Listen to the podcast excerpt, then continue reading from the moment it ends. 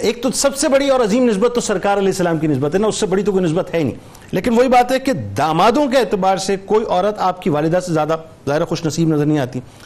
اور اسی حوالے سے بہنوئیوں کے اعتبار سے ام المومنین حضرت میمونہ سلام اللہ علیہ سے زیادہ ممتاز کوئی ہے نہیں۔ میں تو حیران ہوں کہ اتنی بڑی بڑی ہستیاں، اور وہ آپ کے بہنوئی ذرا بتائیے لوگوں کو کہ کیا وہ کیا شرف اللہ نے آپ کو عطا کیا ہے؟ اعوذ باللہ من الشیطان الرجیم، بسم اللہ الرحمن الرحیم۔ جی اللہ تبارک و تعالیٰ کی تقسیم ہے اور یہ بعض چیزیں اجباری ہوتی ہیں جو اللہ تعالیٰ کی تقدیر کے تحت ہیں۔ ویسے تو ہر چیز اللہ تعالیٰ کے حکم ہی سے ہوتی ہے۔ بے شک۔ لیکن بعض چیزوں میں اللہ تعالیٰ نے بندوں کو اختیار دیا ہوتا ہے جیسے احکام شریعت ہیں اس میں کرنے نہ کرنے کا بندے کو اختیار ہوتا ہے۔ لیکن بعض چیزیں اجباری ہیں کہ کس کے گھر پیدا ہوگا اور کس سے نکاح ہوگا کتنی اولاد وغیرہ ہوگی کہاں پیدا ہوگا کتنا رزق حاصل کرے گا اور کب انتقال ہوگا۔ تو ساری چیزیں اجباری ہیں۔ اللہ تبارک و تعالیٰ کی طرف سے طے شدہ ہیں۔ درست۔ تو بعض اوقات اللہ تعالیٰ جو ہے ایسا فضل فرماتا ہے کہ عطاؤں کی اتنی کثرت ہوتی ہے جس کو اللہ تعالیٰ قرآن عظیم میں بعض اوقات ذکر بھی فرماتا ہے۔ دالی کا فضل اللہ یؤتی ہی درست۔ کہ اللہ تعالیٰ جسے چاہتا ہے بے حساب فضل سے نواز دیتا ہے۔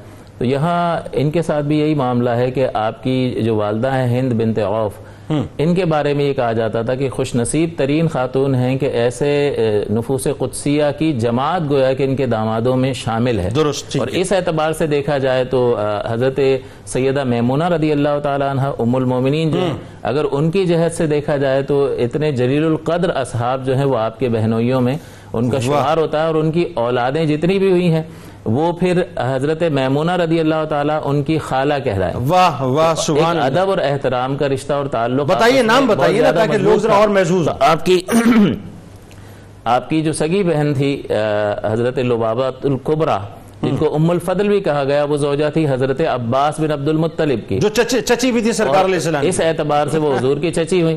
اور ان کی اولاد حضرت عبداللہ بن عباس جن کو حبر حادی الامہ کہا جاتا ہے کہ امت کے سب سے بڑے عالم حضور نے ان کے لیے دعا کی تھی کہ ان کو قرآن کا فہم عطا فرما ایسا فہم عطا ہوا کہ فرماتے ہیں کہ اگر اونٹ کی رسی گم ہو جائے تو قرآن سے تلاش تو حضرت میمونہ کو یہ شرف حاصل ہے کہ وہ ان کی خالہ ہیں۔ تو ادب اور احترام کا رشتہ اس قدر اتنی جلیل القدر ہستی کے ساتھ۔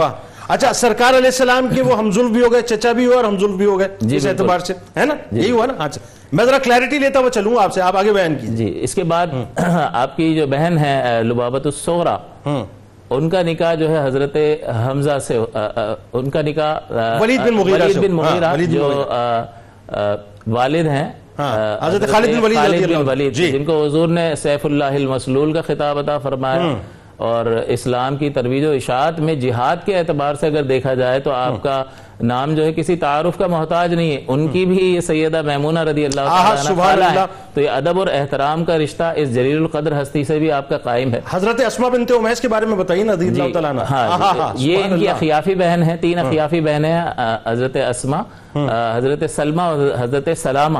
جن کے والد جو ہیں امیس ہیں والدہ ایک ہیں اور والد مختلف ہیں لہٰذا یہ رشتہ اخیافی بہنوں کا رشتہ ہے۔ تو حضرت اسما بنت امیس کا پہلا نکاح حضرت جعفر تیار سے ہوا۔ اللہ۔ جن سے جو ہے دو بیٹے تھے عون اور محمد۔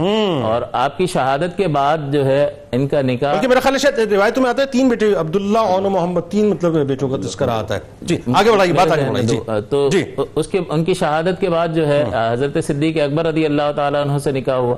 زبردست شخصیت ہیں کہ امت میں سب سے زیادہ فضیلت اللہ اکبر۔ اور یار غار ہیں۔ یعنی ان کی فضیلتوں کا احسا ہمارے لیے ممکن نہیں ہے۔ تو اس آپ آپ کے ذریعے جو ہے حضرت محمد کی ولادت محمد بن ابو بکر۔